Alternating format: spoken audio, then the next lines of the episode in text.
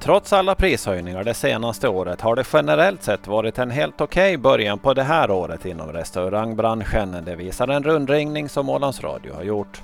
Stigande priser har dock märkts av inom branschen och flera aktörer har tvingats höja priserna på mat.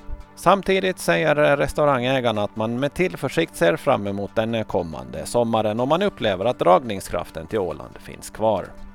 När eleverna i Ytternäs skola återvänder till skolan efter sportlovet nästa vecka så tas den nya tillbyggnaden i bruk. Jag ser jättemycket fram emot att få ta emot eleverna på måndag när de får inta sina nya klassrum, säger rektor Pia Axberg. I tillbyggnaden ryms tre klassrum och tre större grupprum. Sandra Lundbergs debutroman Konsten att inte hitta sig själv på Bali har blivit nominerad till Nordiska rådets litteraturpris som Ålands kandidat och det är Ålands litteraturnämnd som står för nomineringen.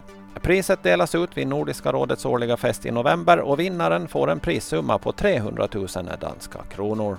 Det här var Ålandsnytt på en minut med Ove Sjöblom.